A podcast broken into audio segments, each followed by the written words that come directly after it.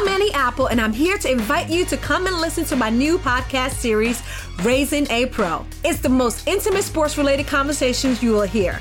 Each week, we explore the journeys of some of your favorite NFL players through the eyes of those that know them best. From Joe Burrow, DeAndre Hopkins, Myles Garrett, Ezekiel Elliott, Nick and Joey Bosa, just to name a few. With exclusive insights and information, we leave no stone unturned. Subscribe now to Raising a Pro on your favorite podcast app. HT Smartcast. You are listening to a Mint production brought to you by HT Smartcast. Hi, Why Not Mint Money is a daily podcast on personal finance that helps you get smart about managing money. We help you understand basic money concepts to keep you from making bad money mistakes. Why Not Mint Money is your one stop solution to money matters. So let's get started. Welcome to your money journey.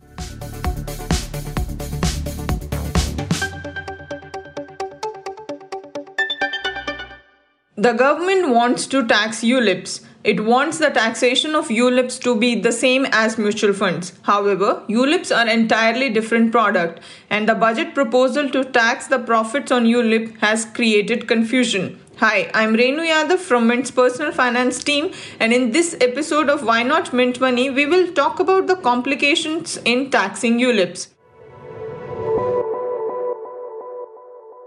For those who have never invested in ULIPs, let's first discuss the product structure. When a person buys a ULIP, it is primarily for investment purpose, but it also offers life insurance. An insurance company allows investors to choose from various funds where he would like to invest. A customer can choose an equity fund or a debt fund. There is also the option to allocate some money to an equity fund and some to a debt fund. ULIPs also offer a lot of flexibility. Insurance companies also allow investors to shift between equity and debt funds. There is no tax on such switching. Mutual funds don't offer such flexibility. If you decide to shift from an equity mutual fund to a debt scheme, you will need to withdraw funds from the equity fund and reinvest them in a debt scheme. According to the budget proposal, ULIPs will be taxed like an equity mutual fund. But this tax will happen under some conditions. For example, the premiums that you pay in a year should be 2.5 lakh or more. Another condition is that the cover should be at least 10 times the annual premium. In such cases, the investor must pay 10% tax on the profit.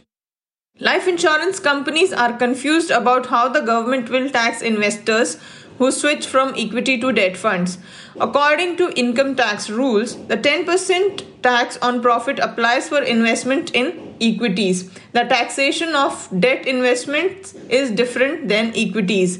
We consulted insurance companies and tax experts on this issue. There is no clarity. Some believe that the gains will be taxed at 10% straight. It doesn't matter whether the person invests in equity or debt scheme. Some don't agree to do this. They believe that a person will need to calculate tax every time he switches fund. But calculating tax on every switch can be cumbersome for an investor. Insurers and tax experts want the government to clarify. Complicated taxation can dent the popularity of ULIPs. That's all from this episode of Why Not Mint Money. Thanks for tuning in.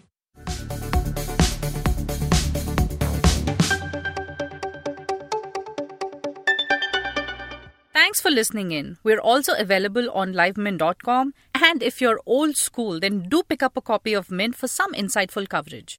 If you have any questions you want us to address, do reach us out at HT Smartcast. We are present on Twitter, Facebook, and Insta. And if you want to connect over email, write into us at mintmoney at livemint.com. Until next time, it's bye bye. This was a Mint production brought to you by HT Smartcast. HT Smartcast.